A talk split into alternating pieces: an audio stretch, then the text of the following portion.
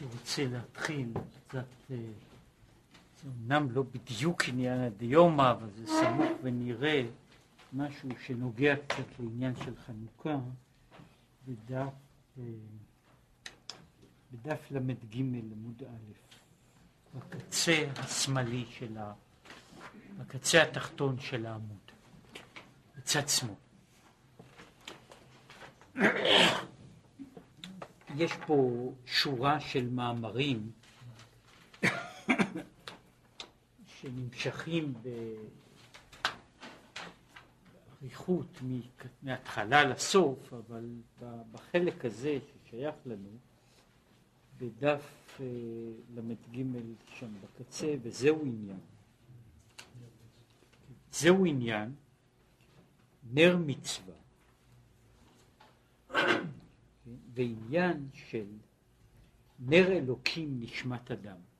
כן, הוא דיבר קודם, בחלק הקודם של, ה, של המאמר הזה, שכבר פעם, כמדומה, למדנו אותו לפני שנה או שנתיים, אה, בעניין של אספקלריה המהירה, אספקלריה שאינה מהירה, בבחינה של ה...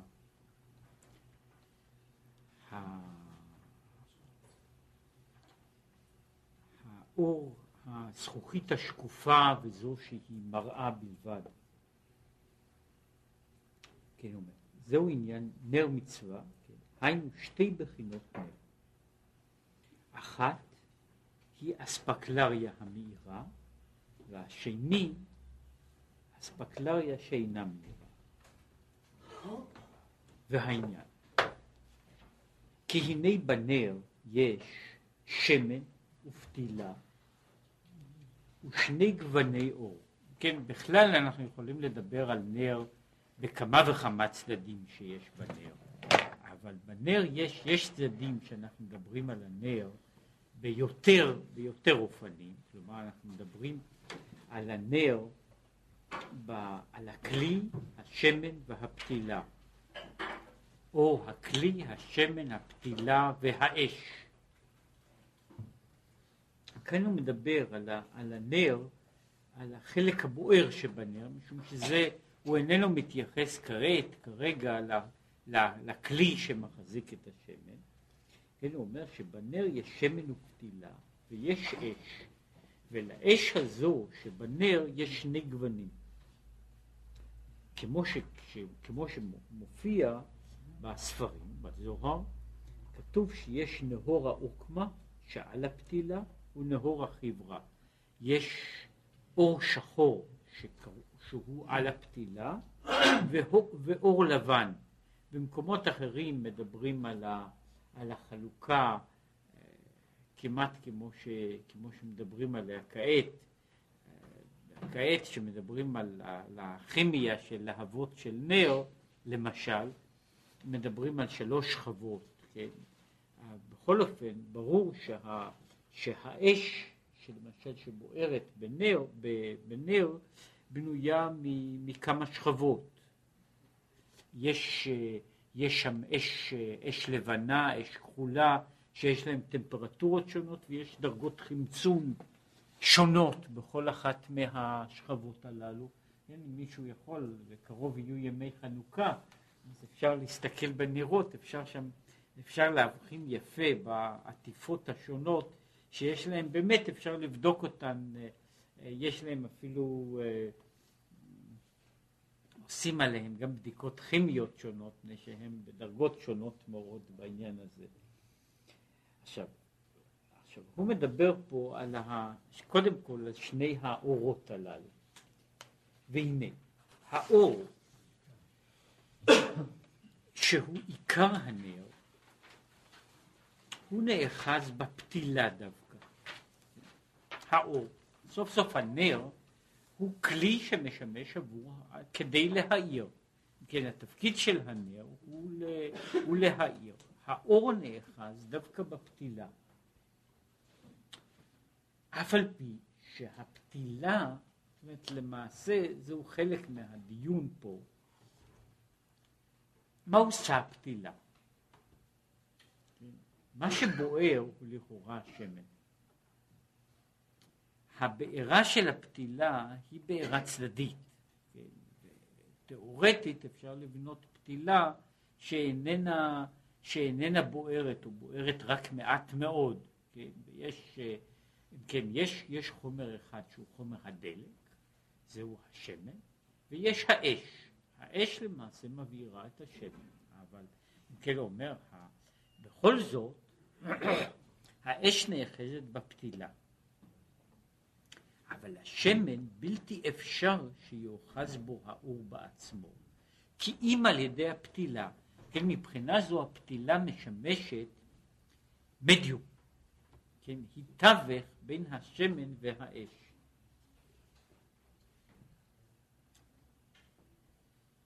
ומכל מקום, השמן הוא הנכלה באור, ועל ידי פתילה אחת נכלה שמן הרבה.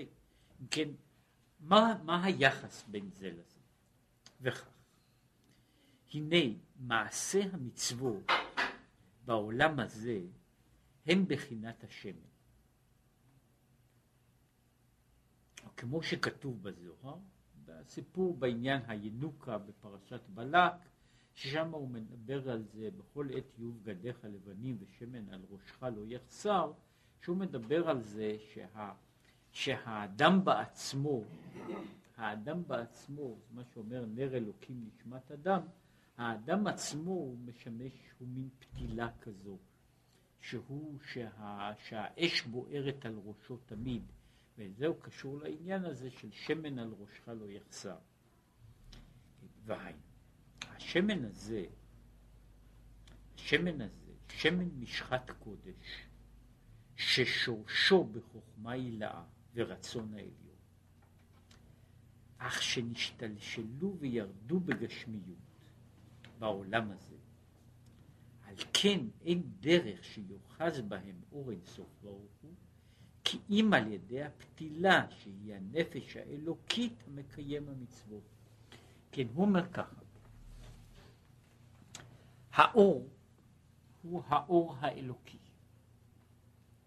השמן הוא המצווה בעצמה.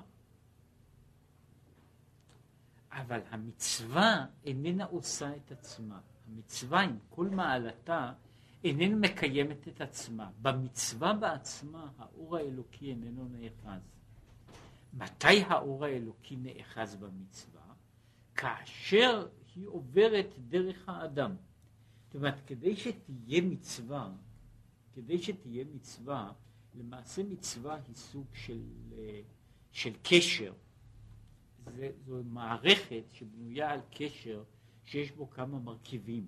וכמו למשל בתוך חיבור חשמלי, אני זקוק לכל החלקים, לכל המרכיבים, כדי שייווצר החיבור הזה. אחרת שום דבר לא בוער. עכשיו, בוער, מרכיב אחד הוא המצווה. המרכיב האחר הוא העניין של התגלות הרצון של מעלה במצווה. עכשיו, יש גם האדם שהוא משמש התווך לזה. זאת אומרת, במובן הזה, תפילין אינה מצווה. טלית אינה מצווה. כשם שפרוטה של צדקה איננה מצווה. היא כלי שמשמש למצווה. עכשיו, כאשר הכלי הזה נקשר בתוך האדם, בתוך האופן ובדרך שבה יש התקשרות של האדם, המצווה, הרצון האלוקי, אז נוצרת מצווה. במובן הזה שהאש, שהאש בוערת. כאשר אין הדבר הזה קיים, האש איננה בוערת. כלומר, המציאות הזו אה, נשארת, אה, נשארת, אה, כל, כל דבר נשאר בפני עצמו. זאת אומרת, המצווה כשהיא, כשהיא נמצאת בלי אדם, היא איננה אז מצווה ואין בה התגלות, היא פוטנציאל לכל היותר. כן, מבחינה זו האדם הוא העושה את, ה, את העניין הזה של המצווה. זוהי, והאדם, לכן האדם משמש הפתילה שבה האש בוערת. זאת אומרת, האש, למעשה אומר ככה, הקדושה של המצווה אין לה משמעות אלא כאשר היא עוברת בתוך ודרך האדם. וכמו שכתוב, אשר יעשה אותם האדם וחי בהם, כן, אומר, אלה המצוות אשר יעשה אותם האדם, אומר, האדם עושה את המצוות. כן, הוא מדבר על העניין הזה, לא רק שהאדם מקיים את המצווה, האדם עושה את המצווה, משום שהאדם הוא העושה את המצווה למצווה. שהאדם הוא העושה אותן למצוות, שהוא הממשיך בהן אור אינסוף ברוך הוא. עכשיו הוא אומר ככה, מה שאין כן חסד לאומים חטאת. זה שהוא אומר שהאדם עושה את המצווה, זה קשור שוב בתכונתו, במהותו הסגולית של האדם, לא במעשה. המעשה כשלעצמו איננו מעשה של מצווה, הוא קשור באדם המסוים, באדם הזה שאומר באדם ישראל, שהוא הפתילה הראויה לאותו דבר. וכאשר האדם הזה איננו, למשל, אם אותו דבר בעצמו ייעשה על ידי מי שאיננו ישראל, הוא איננו נעשה מצווה. כלומר, יש פה כאילו הפתילה איננה פועלת. זו איננה פתילה שיכולה להבעיר את הנר, ולכן השמן נשאר בפני עצמו, האש נשארת בפני עצמה. וזהו, ותורה שם בישראל, היינו על ידי, עכשיו מה זה, זהו תורה שם בישראל, בישראל דווקא. והיינו, על ידי שיש בנפש בחינת מסירות נפש באחד בקריאת שמע, שהוא בחינת ביטול לאור אינסוף ברוך עכשיו, מדוע יש בנפש הזו דווקא היכולת להגיע, למשוך את האור האלוקי, משום שהנפש הזו יש בה סגולה, וסגולתה היא שיש לה מסירות נפש, שהיא הביטול הגמור לאלוקות, כמו שצריך להיות בזמן קריאת שמע באחד, כמו שהוא אומר, וזה בשביל בתניא זה עניין גדול, זה, זה בעצם הגדרת ישראל שלו. הגדרת ישראל היא לפחות, היא האפשרות, לפחות הפוטנציאל של למסור נפשו על קידוש השם. זה בשבילו, בשבילו למעשה ההגדרה של, של ההוויה היהודית הוא היכולת למסור עצמו על קידוש השם. עכשיו הוא אומר שהאדם, אדם שהוא אה, אדם גדול ואדם ראוי, הוא מגיע לפחות ל... לה, להרגשה שלמה של הדבר כאשר הוא, אה, כאשר הוא מוסר נפשו בקריאת שמע. יש אנשים שמגיעים לזה בזמנים מאוד מיוחדים. כל אדם ישראל מגיע לזה כאשר הוא מגיע לזמן שבו הוא עומד בניסיון של מסירות נפש. שזוהי הנקודה שבה נקבע נקבע מהי מהותו של האדם מישראל. עכשיו, והיינו, על ידי ביטול, זוהי בחינת הביטול לאור אינסוף ברוך הוא, משום שאומר, מהי מסירות נפש? מסירות נפש היא היכולת של התבטלות גמורה כלפי האלוקית. זה נקרא למסור את נפשו. למסור את נפשו פירושו לבטל את עצמו מכל וכל לגבי ההוויה האלוקית. וזהו, כמשל הפתילה שבה נאחז האור. היינו על ידי ביטול זה. כן, מכיר, זאת אומרת, הפתילה, הפתילה יכולה להיאחז באור משום שבמובן מסוים היא בטלה כלפי האש שמחזיקה אותה. זאת אומרת שהפתילה יכולה להתבטל כלפי האש. מה שאין כן בשמן, כי הנפש, עכשיו הוא מסביר מדוע השמן או המצווה אינם מהווים, מדוע במצווה עצמה לא יכול להיות ביטול. כלומר זה פשוט, כי הנפש היא רוחנית, ויש בה ביטול זה, מה שאין כן במעשה המצוות עצמן לא שייך לומר כן. אומרת, השמן, או במקרה שלנו המצווה, אף על פי שהמצווה היא היוצרת את הקדושה, מכל מקום, המצווה בעצמה איננה יכולה להתבטל משום שאין בה שום דבר שיכול להתבטל. החפץ הזה שבו אני עושה את המצווה, הוא איננו יכול להגיע לידי ביטול. האדם יכול להגיע לידי ביטול, ומשום כך האדם יכול לשמש המדיום בשביל שהמצווה תהפוך להיות למצווה. משום שהמעשה של המצווה, המעשה של המצווה חסר לו הדבר הזה שקושר אותו אל האלוקות. זה אגב מעמיד פה את העניין, זה, לומר את זה בסוגריים. פה יש הגדרה שהיא עומדת על זה, שמעשה המצווה איננו מעשה כישוף. כשאני עושה פעולה כזו וכזו, ועל ידה נוצר משהו, הפעולה הזו כשלעצמה איננה יוצרת דברים. אומרת, החפץ של המצווה, וזה לא משנה אם הוא, ומבחינה זו באמת אין שום הבדל אם זה אתרוג, תפילין, אה, פרוטה של צדקה, או חיוך של גמילות חסד, שהוא גם כן חפץ של מצווה. כן? עכשיו, אלה בעצמם אינם מצווה, או באופן אחר הם אינם ביטויים ואופנים של התבטאות הקדושה. מדוע? משום שהם דברים, הם חפצים, עצמים, עניינים. כדי שדבר שקדושה תוכל לחול, יש צורך ב... בהוויה, יש צורך בהוויה של המתבטל לקודש, וההוויה הזו של המתבטל לקודש היא ההוויה של הנפש, הנפש מישראל שבטלה אל הקדוש ברוך. ולכן האור נאחז בפתילה דווקא, אלא שבא ועל ידה נמשך גילוי אור אינסוף במעשה המצוות שמדברים גשמיים. והוא כמשל השמן, כמשל השמן שנכלה באור. אם כן, זהו העניין של השמן שנשרף בה.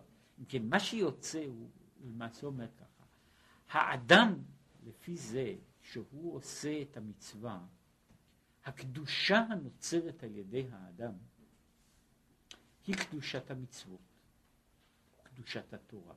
עכשיו, הדבר הזה בעצמו איננו עושה שום דבר. המצווה בעצמה איננה פועלת. יש צורך בצירוף שבו האדם הוא הכלי שעל ידו המצווה נעשית. כן, האדם הוא זה שיוצר את החיבור בין השמן, החומר של המצווה, לבין האש שנאחזת בה. אף על פי שמבחינה זו האדם הוא רק המכשיר שבו, שבו ועל ידו הדברים הללו נעשים.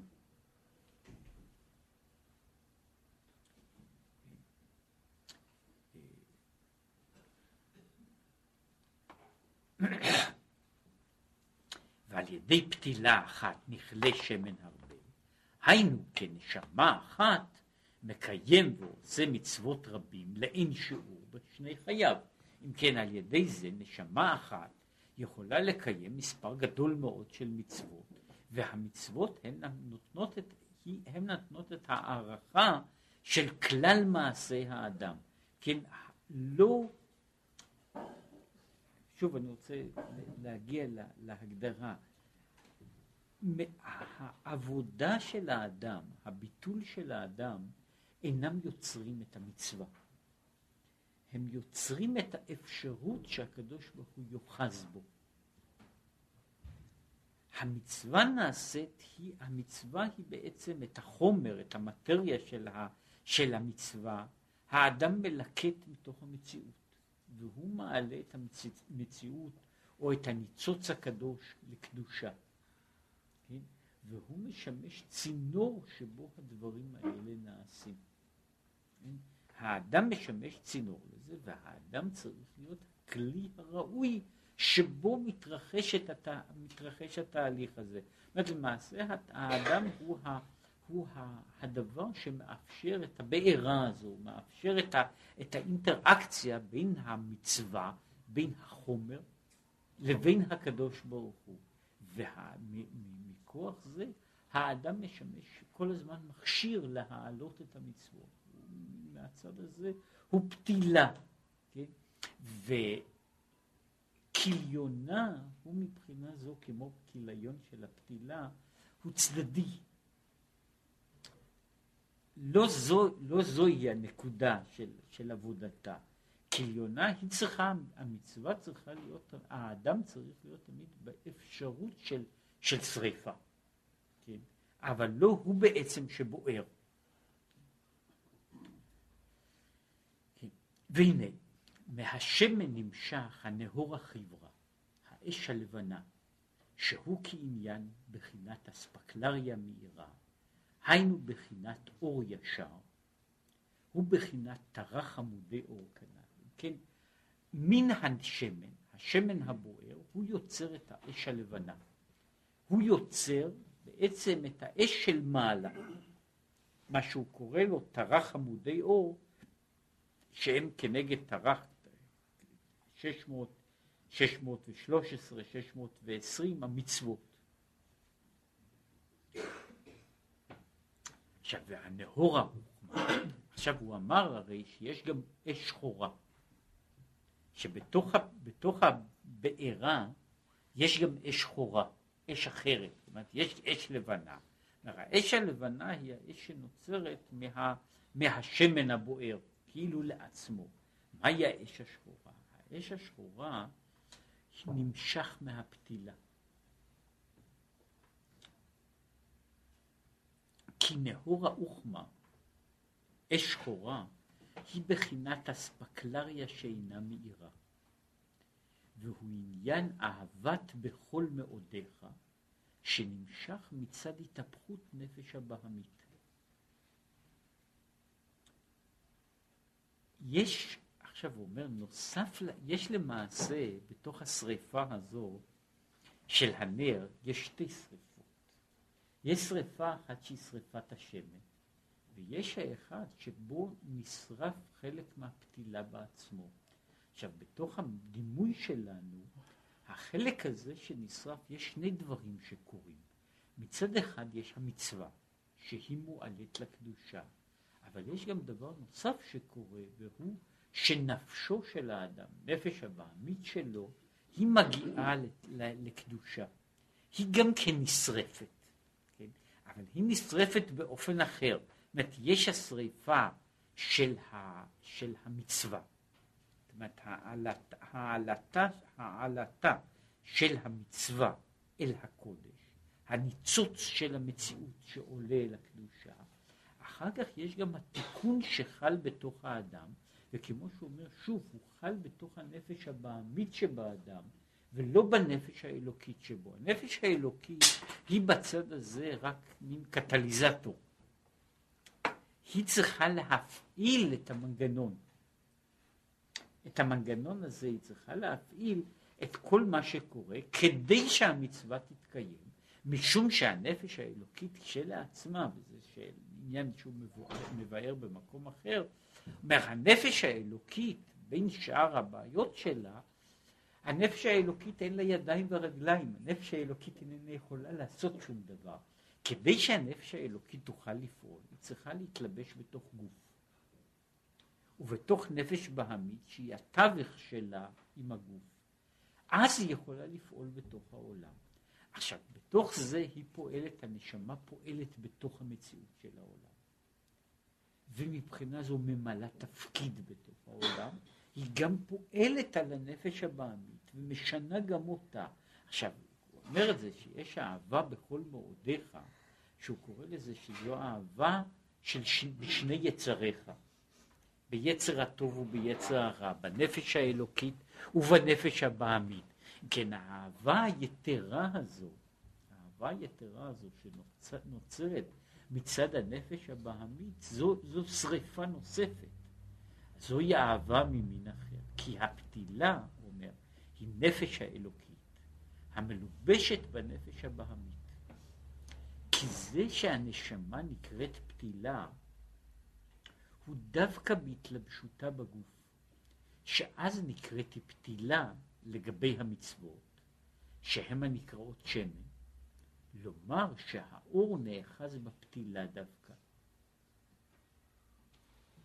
אז בירידתן למטה, הרי הנפש רוחנית והמצוות גשמיות. מה שאין כן בעלותן למעלה בגן עדן, הרי אדרבה, האור אין סוף מתגלה לנפש על ידי אמצעות הלבושים הנעשים ממעשה המצוות. אם כן, אז המצוות הן כמו בחינת פתילה, והנפש היא השמן הנכלה באור אין סוף ברוך הוא על ידי אמצעות הפתילה, שהם לבושים מהמצוות. עכשיו הוא אומר, בתוך העולם הזה, זאת אומרת הפונקציה, היחס הזה שהוא קרא לו, המצווה, הנפש והאור האלוקי. אומר, בתוך, בעולם הזה, מהו היחס? בעולם הזה היחס הוא כזה, שהנפש משמשת אמצעי תווך בין האור, אור אינסוף, לבין העולם. והיא גורמת לזה שהעולם יעלה בקדושה. ולכן הנפש היא הסולם, הדרך, המכשיר, שבו זורמת הקדושה אל העולם ומן העולם. והנפש היא מבחינה זו המתפעלת בתוך העניין הזה, אבל היא, היא רק מכשיר. בגן העדן ובעולם הבא, כשאנחנו אומרים שהמצוות נעשות לבושים לנפש, שם נוצר מצב לגמרי אחר. שם הדבר הזה שבוער הוא הנפש בעצמה. המצוות הן אז התווך שיש בין האור האלוקי לבין הנשמה. ולכן משתנה אז, אז במצב ההוא, משתנה היחס. הוא אומר, אז הנפש איננה יותר הפתילה, אלא היא אז השמן בעצמו. היא אז זו שבוערת. הוא אומר, בעולם הזה הנפש היא רק, היא המכשיר. משום שהנפש, אחת הדוגמאות לעניין הזה, הוא אומר, הנשמה עושה מצווה. הנשמה בתוך הגוף עושה מצווה. הנשמה בעצמה איננה נשרפת. הנשמה בעצמה לא בהכרח מתעלה. אני יכול לעשות מצווה, ואני יכול לעשות מצווה בייחוד שלם, ויכול להיות שיש יש איזה, איזשהו רגש שמעורב בדבר הזה, אבל לא הוא קובע את המהות של המצווה. באמת, ומבחינה זו, כמו שאמרתי, הנפש היא רק מדיום. לעומת זאת, בעולם עליון, שם הנפש היא הדבר, האובייקט. שם יש עליית הנפש, שבו המצווה, או האור של המצווה, הוא הלבושים, כמו שהוא הסביר, התווך, המדיום, שבין האור אינסוף לבין הנשמה. ואז המצוות הם רק הכלים, המכשירים, בשביל העברה של ההשפעה מאור אינסוף אל המצווה. אבל בעולם הזה, נהפוך הוא, שהנשמה נקראת פתילה. וכיוון שכן, שאם נון נקרא פתילה, כי אם בהתלבשותה בנפש הבעמית, מכיוון שהנפש נקראת פתילה רק כאשר היא נמצאת בתוך המציאות של הגוף. כיוון שהיא נמצאת רק בתוך זה, בתוך הקשר הזה, לכן נמשך ממנה נהור העוכמה, שהוא בחינת בכל מאודיך, בחינת אור חוזר. וממעשה המצווה נמשך נהור החברה. מזה נמשך האור הלבן, שהוא בחינת שמחה של מצווה. עכשיו הוא מאיר בעניין זה, כמו שהוא דיבר פה, ושניהם כאחד טובים. שיש מעלה יתרה בזה ויש מעלה בזה. זאת אומרת, החלוקה הזו בין ה...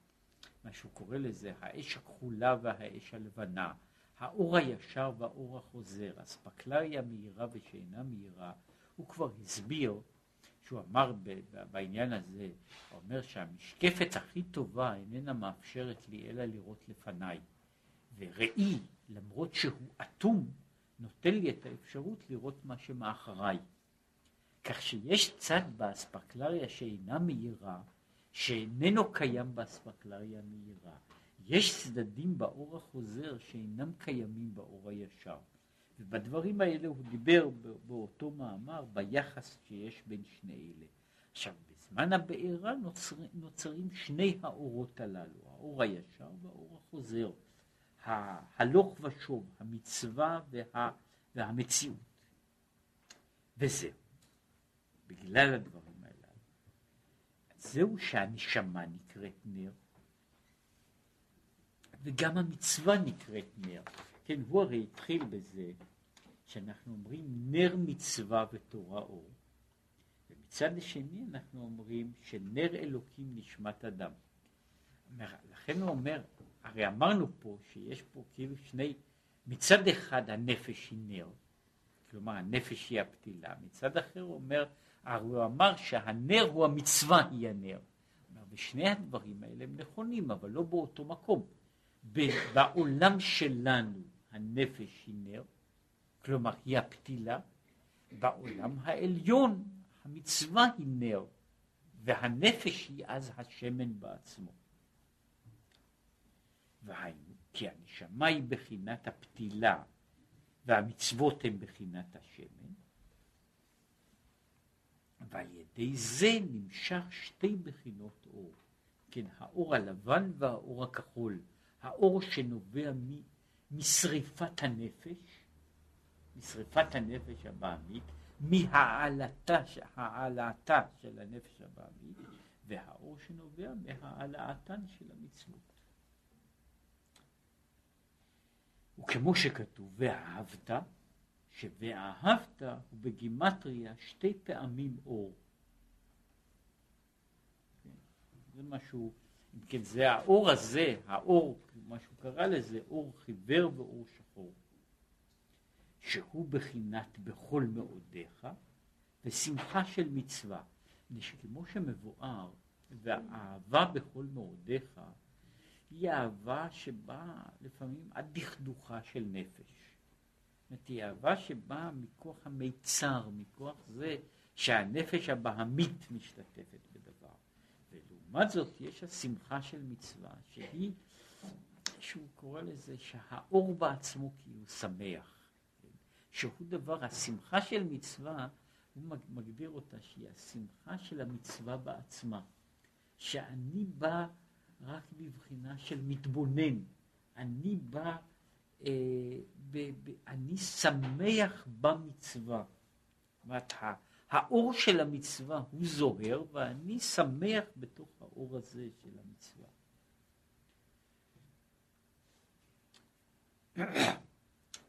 וכמו שבהדלקת הנר מתחילה נמשך ועולה האור שסביב הפתילה, שהיא נאור העוקמה. אחר כך נמשך ומתגלה הנאור החיורה.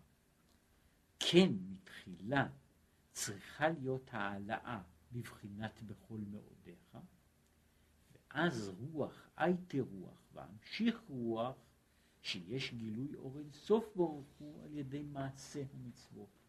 כן, יש פה שתי דרגות. הדרגה האחת, מה שהוא קורא לזה, למסור נפשו באחד. בחינת בכל מאודיך, ואחר כך יש מעשה המצווה, או כמו שאומר, קודם יש אהבה, שהיא אהבה שבאה מתוך המצוק, אחר כך באה אהבה באה, אז נוצרת האש הלבנה, שהיא האור האחר של המצווה בעצמה. כמו שהוא מגדיר, כמו שקורה, כשאני מדליק את הפתילה, קודם הפתילה מתחילה לבעור. ככל שהפתילה בוערת יותר, היא מבעירה יותר, היא מתחילה למשוך יותר שמן, ואז השמן הוא העיקר של הבעירה.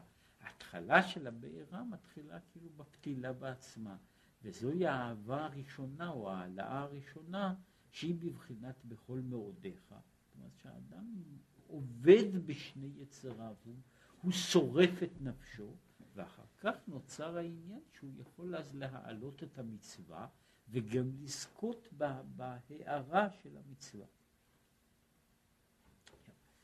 כאן לכאורה, אחר כך הדברים הללו מתקשרים, אבל כאן מתחיל, מתחיל אה, שלב אחר, נקודה אחרת. והנה, עניין העלאת הנרות שהוא, שזה הרי קשור לכל העניין הזה, גם של חנוכה, גם של הקריאה שקוראים בחנוכה, גם של ההפטרה, ושכל אלה אחר כך התקשרו, חנוכה וההפטרה של חנוכה והקריאה של חנוכה, העלאת הנרות, שהיו במקדש שבעה נרות, הוא כנגד שבע מדרגות שיש בכללות עובדי השם. במנורה יש שבעה קנים. שבעה הקנים הללו הם כנגד שבע המידות. ושבע המידות, וכמו אומר את זה במאמר אחר, אומר ככה, יש, יש מנורה שהיא מקשה אחת זהב, אבל במנורה יש שבעה קנים שהם פרודים. כן, הקנים הללו, יש, כאילו במנורה יש שני צדדים. הצד האחד, שהמנורה איננה עשויה מחלקים, אלא היא מקשה אחת זהב טהור. ומן הצד השני יש בה שבעה קנים חתוכים. עכשיו, כל אחד מהקנים הללו הוא אופן מסוים, דרך אחת של עבודת השם. שיש שעבודתו בבחינת אהבה, שזהו קנה אחד, ויש עבודתו, עיקר עבודתו בבחינת יראה. וכל אחד מהם יש לו, כך יש לכל, לכל באופן כללי, יש כל אחד, כל אחד יכול להיות שיש שבעה קנים שונים, שכל אחד מהם הוא קנה לעצמו, ויש לו מהות לעצמה. אף על פי שהם כולם עניין אחד, וכולם מהות אחת, הם כולם שייכים למנורה הכללית. אבל כל אחד הוא קנה לעצמו והוא בוער באופן אחר. אומרת, כל קנה בוער, יש באהבה ויש ביראה ויש בח... יש בתפארת וכך הלאה. עכשיו, והם נמשכים מבחינת שבעה רועים המפרנסים כללות נשמות ישראל. כן, יש שבעה רועים, ושבעה הרועים הם אלה שבמקום אחר הם מופיעים בתור שבעה אושפיזים. כן, אברהם, יצחק ויעקב, כן, משה ואהרון, יוסף ודוד. כן, אלה הם שבעת הרועים, ש, שהם נקראים רועים משום שהם מפרנסים את נשמות ישראל. הם רואי ישראל של כל הדורות, לא כלומר שהם נותנים משהו לכל ישראל בכל הדורות של קיום ישראל. עכשיו הוא מאיר ואף על פי שכל אחד מקבל מכל השבעה הרועים. כאן אנחנו מגיעים גם לנקודת האחדות. כל אדם ישראל מקבל משבעת הרועים. וכי אם הוא מקבל משבעת הרועים, לכן הוא צריך להיות שיהיו בו כל המידות כולן. בכל מקום יש מי שבחינה זו גוברת בו, יותר, ויש מי שבחינה אחרת גוברת בו יותר. זאת אומרת, אנחנו אמנם מקבלים מכללות המנורה, אבל כל אחד יש, שייך באופן בולט לבחינה מסוימת אחת. זאת אומרת, יש לנו כאילו תכונה, אנחנו אמנם כלולים מכל הבחינות, אבל יש לנו תכונות דומיננטיות, ויש לכל אדם מישראל, יש לו תכונה שהוא שייך בגללה ביתר שאת לאחד מן הרועים. כמו שכתוב בזוהר, שיש בנוי דאברהם, בנוי דיצחק, בנוי דיעקב. יש בני אברהם, בני יצחק, בני יעקב. כלומר, יש, יש אנשים מישראל שהם ביתר שאת בני אברהם. כלומר, אלה שהם בבחינת אהבה. ויש כאלה שהם ביתר שאת בני יצחק, כן, שהם בבחינת היראה, ויש כאלה שהם בני יוסף או בני אהרון. כל אחד בבחינה ובמדרגה שלו שהוא שייך יותר לצד הזה. זה כמו שיש, איך קוראים לזה, בכל משפחה, אה, שיש כמה ילדים, כן, אף על פי שהילדים באופן אה, מהותי הם הילדים של שני ההורים, יש הרבה פעמים שאפשר לראות שזה הבן של אבא וזה הבן של אימא, וזה לפעמים כל כך בולט שאי אפשר, ל... אפשר להסתיר דבר כזה. לפעמים יוצא שילד נראה כל כך דומה לאחד מן ההורים, שזה מדהים, כן? אז אף על פי שהוא בוודאי מורכב גם, אומרת, גם מחלקים אחרים, כן? וזה קורה, הרי מכיוון שבכל ילד נמצאים לא רק הוריו, אלא גם הורי הוריו, כמו שאמרו על זה, שלפעמים קורה שילד במשפחה טובה, ובדיוק הסבא גנב הסוסים, מתגלה בתוך הילד הזה, כן? עכשיו, עכשיו יש, אומרת, כל התכונות נמצאות יחד, והן קיימות בפוטנציאל, אבל יש, יש כאלה שיש בהם, בכל פעם יש מיזוג של תכונה אחת, אומרת, אנחנו כולנו, אנחנו הבנים, אנחנו של שבעת הרועים, והם עירים, כולם מאירים בנו, אלא שהם לא מאירים בנו בשווה, ולכן יש לנו חלקים שונים. ולכן כל אחד מאיתנו שייך לקנה מסוים במנורה.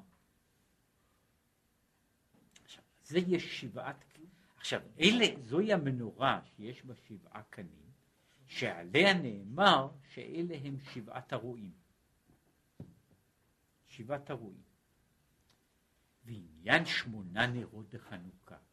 הרי במנורה של חנוכה יש לא שבעה קנים, אלא שמונה קנים. כן?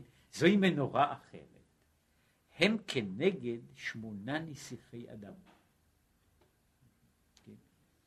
זה מה שכתוב, וזה מופיע בגמרא, אחד המקומות הסתומים שמופיעים בגמרא במסכת סוכה באמת, שהוא אומר ככה, כמו שכתוב במיכה, אשור כי יבוא בו בארצנו, כי ישכון בו עלינו, והקמונו עליו שבעה רועים ושמונה נסיכי אדם. כך, כך נמצא בספר מיכה. עכשיו הוא אומר, אז יש, יוצא שיש בה, במהות, במהות הזו, שמה שקוראים לזה של, של, ה, של, אה, של ישראל, אנחנו רואים כאילו יש שבעה רועים ושמונה נסיכי אדם. שתי דרגות, שבעה ושמונה. ובגמרא דסוכה, הוא כותב שם כך, פירוש שבעה רועים הם אברהם, יעקב, משה, כל שבעת הרועים הללו. עכשיו, ושמונה נסיכי אדם, שמופיעה רשימה אה, מוזרה, מי הם שמונה נסיכי אדם? ישי ושאול וצפניה, כן? ומשיח ואליהו, כן? אז שם יש רשימה של שבעה רועים, שאותם אנחנו מכירים, ושמונה נסיכי אדם של רשימה אחרת לגמרי של אלה שאינם נכללים, זאת שאנחנו לא היינו, יש מהם ש, שהם אה, קשה לה, להבין מה הם עושים שם, והוא קצת ידבר בעניין הזה שיש אה, מי הם שבעת הרועים, ועכשיו שיש דבר כזה שיש שמונה נסיכי אדם, כן, ומי הם נסיכי אדם האלה. ולהבין זה שהנרות דחנוכה הם כנגד שמונה נסיכי אדם. עכשיו הוא מסביר קצת בעניין הזה. והעניין, כי הנה רואה, יש בו שני פירושים, כן? שזה, שהם פשוטים. האחד הוא לשון מפרנס לאחרים, כמו רואינו, זוננו, כן?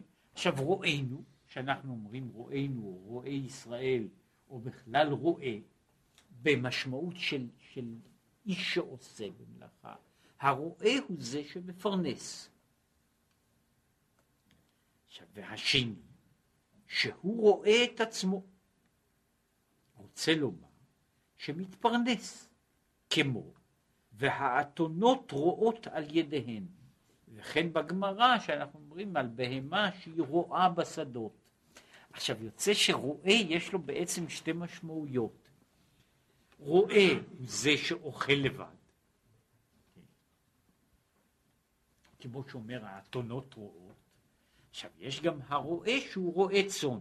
עכשיו רועה צאן, ואגב יש באותו, הידיעה, זאת אומרת ככה, הידיעה של הכפילות הזו היא מופיעה בנבואה שלמה, היא הבסיס הלשוני לנבואה שלמה ביחזקאל, שהוא מדבר, יש נבואה על רועי ישראל, שהוא שמדבר עליהם, הוא אומר, אלה שהם היו צריכים להיות רועי ישראל, הם בעצם רואים את עצמם, כן, שזה תוכחה שאפשר להגיד אותה לגבי כמה וכמה דורות, זאת אומרת שבעצם מה שהם עושים זה שהם אוכלים את הכבשים, לא שהם דואגים שהכבשים יאכלו?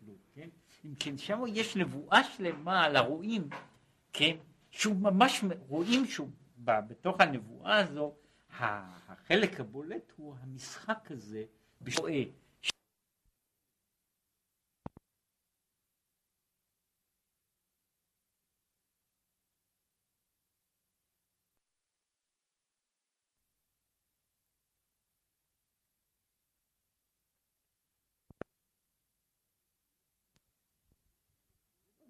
זה שהוא אוכל בעצמו, כן? ושם הוא כל הזמן, הנבואה משחקת בכפל המשמעות של רואה, כן? אם הוא רואה אחרים, הוא רואה את עצמו, כן? האם הוא רואה את, את, את צאן ישראל, הוא רואה את, הוא רואה את, את, את עצמו, כן? עכשיו, זו, זו בעיה, אמרתי, הצד הפוליטי שלה הוא עניין לחוד, וזה יחזקאל הנביא כבר מדבר על הפוליטיקה שיש בעניין הזה. די והותר, כן? יש שם תיאור יפה מאוד של הרועה, איך הוא, איך הוא שוחט את הכבשים, את הכבשים ואיך הוא מפרנס את עצמו ואיך הוא, הוא מוצץ את העצמות, כן? כל זה היה יכול להיות ב, ב, בספרות אחרת. כן? עכשיו, כן בעניין השיבת הרועים, יש, יש שתי בחינות כי הם מצד אחד הרועים הם המפרנסים כנסת ישראל. למשל, אברהם באהבה, כמו שכתוב, אברהם אוהבי, ששורשו של אברהם הוא בחינת אהבה, מחסד עליון, שהוא בחינת אהבה. הוא משפיע מבחינה זו לכנסת ישראל. אם כן, יש אברהם, הוא הרואה רואה ישראל במובן הזה שהוא בעצמו בחינת האהבה, והוא רואה את ישראל באהבה. הוא נותן, מפרנס את כל ישראל, שכל ה... שהישראל הם, הם במובן מסוים, הם זרע אברהם אוהבי, במשמעות הזו שהם מקבלים, הם, זו, זו ירושתנו מאברהם, העניין הזה של אהבת השם, וזוהי ההשפעה זה מה שקוראים, זה מהאבא הזה, כן, אנחנו מקבלים. זו, זוהי ההשפעה שהוא משפיע בנו, היכולת הזו של אהבה. עכשיו, משה רבינו למשל, משה רבינו עליו השלום, משפיע בחינת דעת.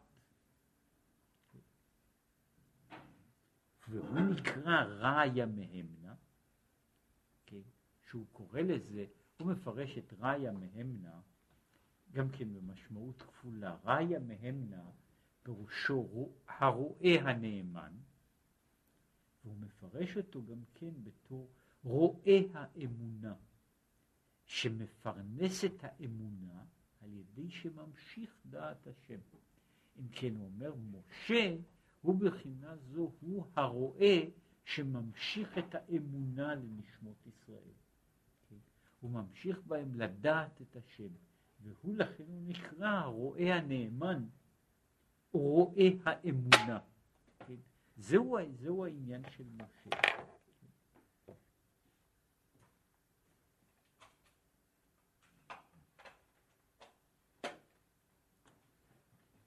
ויעקב, משפיע רחמים, וכך הלאה, בכל אחד מהרועים יש עניין שהוא מפרנס את ישראל במידה שהיא במובן אחד היא המידה שלו עצמו. כלומר, כל אחד מהרועים מפרנס את ישראל במה שהייתה הווייתו. הוא מוריש להם את הווייתו שלו, ומכוח זה הוא נותן להם את ההוויה הזו, את היכולת הזו, למשך הדורות. הוא בעצמו, זאת אומרת, הוא נותן את עצמו לכל הדורות, והוא משאיר את, החלק הזה, את, ה, את הגן הזה, כן, בתוך, בתוך כל ישראל לדורותיהם. ואומנם, הנה על ידי זה שמפרנסים לכנסת ישראל, הם מתפרנסים גם כן. כאן יש דבר שהוא פועל, שהוא פועל, הוא אומר, אמנם הרועים הם מזינים את כל ישראל, אבל הפעולה הזו היא לא רק פעולה חד צדדית, זאת אומרת שהם נותנים. הפעולה הזו היא גם, הרואים הם גם רואים את עצמם. איך זה? אז הוא אומר, כי מודעת זאת, שאין סוף ברוך הוא מרומם ומתנשא לאין קץ מבחינת חוכמה ומידות. הוא בעצמו הלא נמצא מעבר הן לבחינת החוכמה והן לבחינת המידות. וכמאמר, דלאו מכל עינון מידות יהיו כלל. הוא איננו שייך לכל אותן המידות, חסד, גבורה, תפארת, והוא מרומם ומתנשא מהם. וכדי שיומשך גילוי אור אינסוף ברוך הוא במידות עליונות, הוא כפום עובדהון דבני נעשה. זה שהקדוש ברוך הוא ממשיך השפעה למידות העליונות, זה נעשה לפי מעשיהם של בני אדם, וכתגובה למעשיהם של בני אדם. שעל ידי התערותא דלתתא באהבה, כשיש התעוררות של מטה באהבת השם, אזי כמים הפנים לפנים נמשך למעלה גם כן גילוי אור אינסוף ברוך הוא במידת אהבה וחסד, להיות אהבתי אתכם נאום השם. זאת אומרת, הוא אומר, המידה, בעצם הקדוש ברוך הוא איננו שייך למידות, אבל המידות שלו הן כאילו תגובה להתעוררות שלנו. כאשר הקדוש ברוך הוא מתגלה במידתו זו או אחרת, בתור תגובה לאופן שבו אנחנו, שבו אנחנו מגיעים, מתייחסים אליו.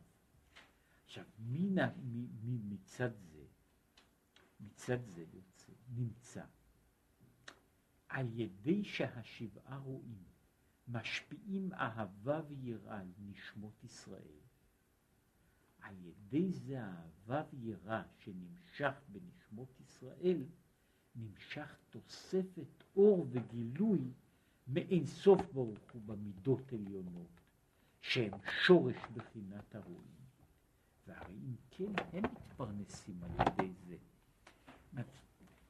פה, פה, פה זה, זה אותו, אותו, אה, אותו דבר שהרועי ישראל הם לא רק נותנים, אלא הם גם מקבלים. והקבלה שלהם מן האור העליון היא תלויה בזה שיש התעוררות של מטה. כשיש התעוררות של מטה נוצרת גם התעוררות של מעלה. וההתעוררות של מעלה היא זו שמפרנסת את, הרועים. עכשיו, הרועים לא היו יכולים להיות רועים.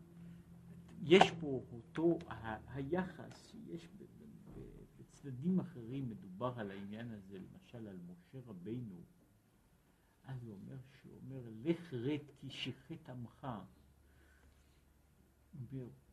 רד מגדולתך, כלום נתתי לך גדולה אלא בשביל ישראל. יש, יש פה שתי מהויות שהן מאוד משמעותיות. ב... יש אומנם המעלה של הרועה כעצמו, אברהם כאברהם. אבל אברהם נעשה הרבה יותר גדול כאשר הוא נעשה רועה ישראל.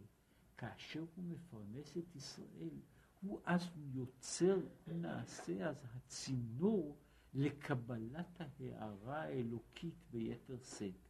משום שההערה האלוקית הזו הרי איננה מאירה במידות העליונות מכוח עצמן. כמו שהוא אומר שהקדוש ברוך הוא לאו מכל עינון, עינון מידות יהיו כלל. ולכן, מתי הוא מתגלה במידות? כתגובה לאופן שבו אנחנו מתגלים במידות כלפיו. ולכן ככל שאנחנו מתגלים יותר, כך נוצר יותר, זאת אומרת זו מין פעולה, שיש כך וכך פעולות גם בעולם הזה, שהפעולה הזו פועלת בשני הצדדים.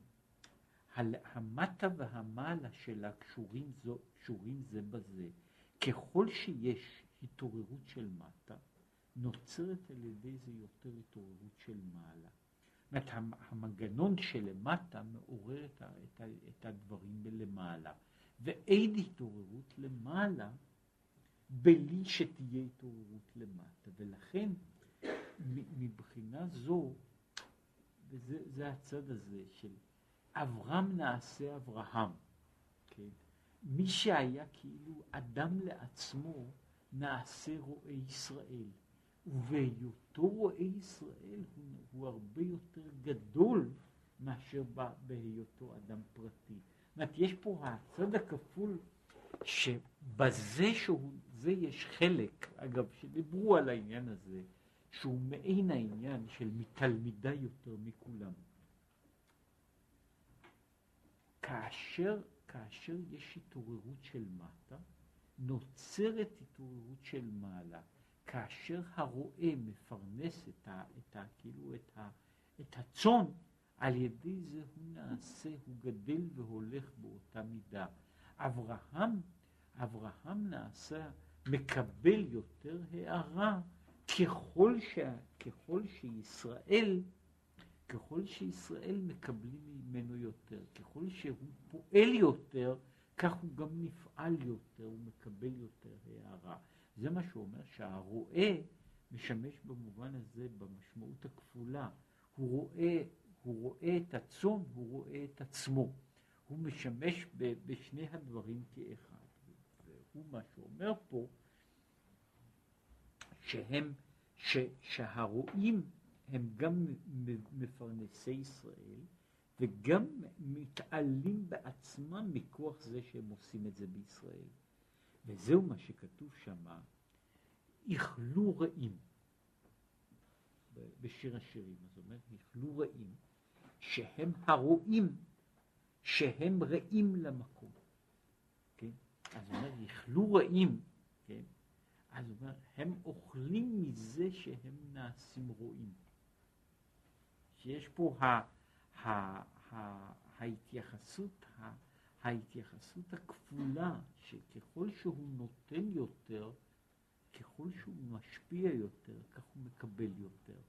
ככל שהוא, מצ... ככל שיש הערה של אברהם בנשמות ישראל, ונשמות ישראל מגיבות באהבה, על ידי זה יש יותר הערה בעצם מידתו של אברהם שהיא מידת האהבה.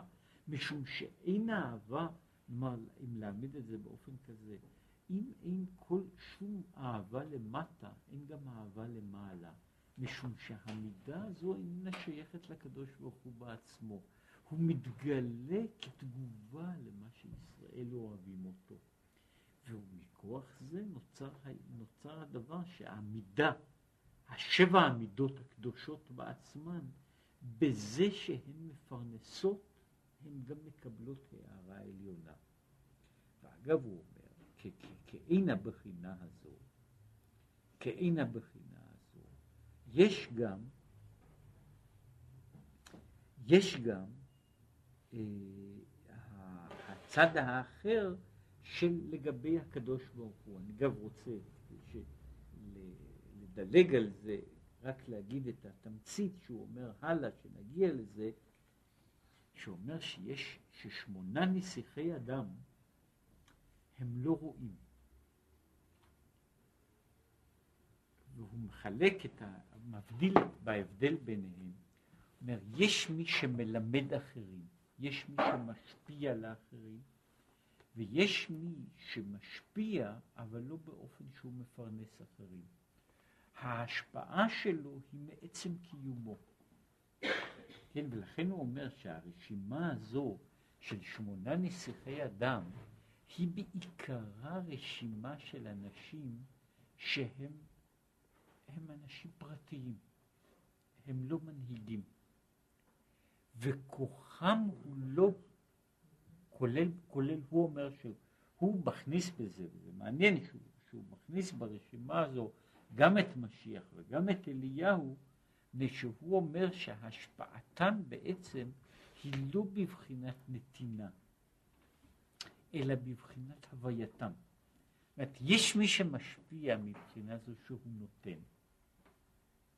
הוא מלמד, הוא מחלק, הוא מעביר משהו מתוך עצמו, ויש ההשפעה של נסיכי אדם, שההשפעה שלהם היא השפעה של נסיכים, הוא קיים, ומכוח זה נוצרת השפעה. מה שהוא קורא לזה ההשפעה בבחינת הפנימי וההשפעה בבחינת המקיף. ההשפעה של מי שנותן דברים, וההשפעה של זה שאיננו עושה שום דבר. שמכוח קיומו נוצר משהו בתוך המציאות. עכשיו, הוא מדבר על זה, ש, שב, הוא אומר, אגב, אומר את זה, יש מעין זה, הוא לא נכנס פה לעניין ב, בתמצית, ואחר כך, אה, אחר כך עוד נגיע לזה, שהוא מדבר שיש, אפילו בבחינת משיח, הוא מדבר שהמשיח בעצם איננו עושה שום דבר. הוא נמצא, הוא מקבל, וההשפעה שלו באה מכוח ההוויה שלו. וזה אגב חלק מהחלוקה של החלוקה של משיח בן יוסף ומשיח בן דוד, שיש משיח אחד שנלחם, זה משיח בן יוסף. ויש, כן, משיח בן יוסף הוא המשיח שנלחם. משיח בן דוד הוא המשיח שלא נלחם. כן, הוא כמו שהוא כתוב עליו בנבואה של ישעיהו, הוא, אה, אה, אה, הוא, הוא אפילו לא, הוא לא מכבה נר ולא, ולא שובר פשתה. כן, כן. הוא, אה, הוא במובן מסוים, הוא נמצא, כן? ומציאותו יוצרת הוויה אחרת. מציאותו יוצרת הוויה אחרת. הוא מבחינה זו לא מנהיג בצד הזה שהוא נותן לאחרים, הוא לא רואה, כן, אלא הוא נסיך, כמו שהוא מגדיר פה את ההגדרה. והוא אחר כך ידבר על זה שיש יש בחינה של השפעה. כן? אומר שהרואים הם, הם אלה שפועלים בתוך המציאות, והם כל הזמן נותנים. הם נותנים מעצמם ונותנים את עצמם. לעומת זאת, הנסיכי אדם הם אלה שנמצאים בעצמם. אם להגיע לזה, אף שהוא פה לא מדבר על זה בכל, ה, בכל השלימות, אומר, אבל מבחינה מסוימת שהוא מדבר על זה, ששנרות החנוכה שייכים לבחינה של שמונה נסיכי אדם. נרות חנוכה, יש הבדל, אם הייתי אומר דוגמה אחת, בין הנרות שבת לנרות חנוכה. נרות שבת עשויים כדי ליהנות מן האור שלהם. נרות חנוכה לא עשויים כדי ליהנות מהם. זאת מה נותן לי נר חנוכה? הוא אפילו לא מאיר לי. זאת במובן הזה נר חנוכה לא עשוי בשביל להאיר. נר שבת עשוי בשביל להאיר. נר חנוכה לא עשוי בשביל להאיר. אסור לי ליהנות מאורו. אלא מה? הוא צריך להיות. הוא צריך לדלוק. זאת אומרת, המשמעות שלו היא בזה שהוא בוער. הוא בוער לעצמו, הוא לא, הוא לא צריך לעזור, לעשות לי, אני לא יכול לעשות לאורו שום דבר. כן? בנר שבת אני צריך לאכול לאורו, ליהנות מאורו. כן? מפני שנר שבת הוא נר שצריך לתת. כן? הנר של חנוכה לא נותן שום דבר. כן? מבחינה זו נר חנוכה רק מודיע, אני קיים, אני פה.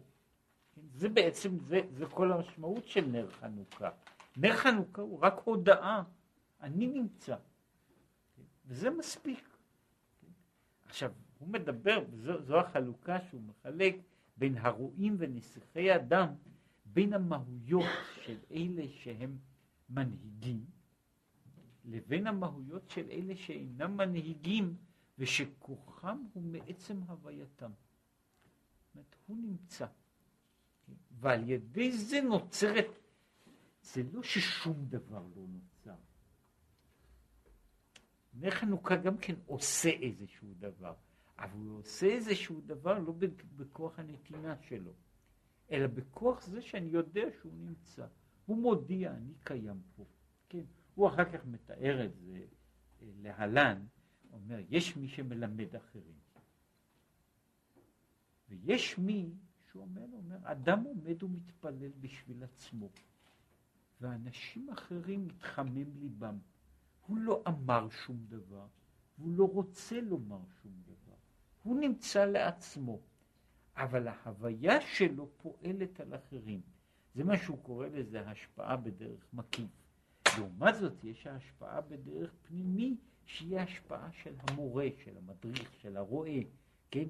והוא מחלק את זה שיש שבעה רועים ושמונה נסיכי אדם. אלה שיוצרים, שצריכים לתת אור, וממילא הם גם מקבלים, הם משמשים כמו ש, שמופיע, וזה מופיע פה בגלוי וברמז, שבע, שבעה קנים שבמנורה, שבעה צינורות שבהם השמן כל הזמן נוזל על ידם, כן? במנורה של זכריה, ויש, הוא מדבר על שבעת הרועים, שמונה נסיכי אדם, שהם כאילו נמצאים בקיום בפני עצמו. הוא נמצא במציאות לעצמה והוא פועל מכוח המציאות הזו. מה שהוא מדבר פה על, ה, על מנורת המקדש ומנורת חנוכה, על שני הסוגים של מנורות, על הרועים ועל נסיכי אדם.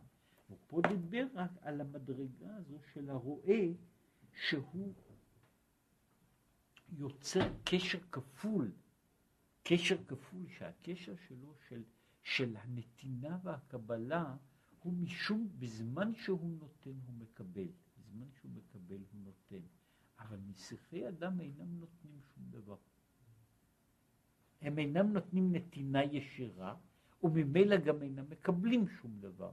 הם נמצאים בתוך המציאות המבודדת של עצמם ופועלים מכוח הווייתם. והיחס הזה בין השבעה הרועים זה, זה למעשה ההמשך של המאמר הוא ההוויה של, ה, של הנסיכי אדם, שהוא אחר כך ידבר, מה עושה, מה עושה העניין הזה של, של נר חנוכה, ומה הוא יכול לעשות נר חנוכה, מה שנר, מה, ש, מה הם הדברים שנר חנוכה עושה, שנר שבת איננו יכול לעשות. מה יכול לעשות נר חנוכה שהמנורה שבמקדש איננה יכולה לעשות. כן, וביחס הזה בין הרועים ונסיכי אדם, זה למעשה המאמר.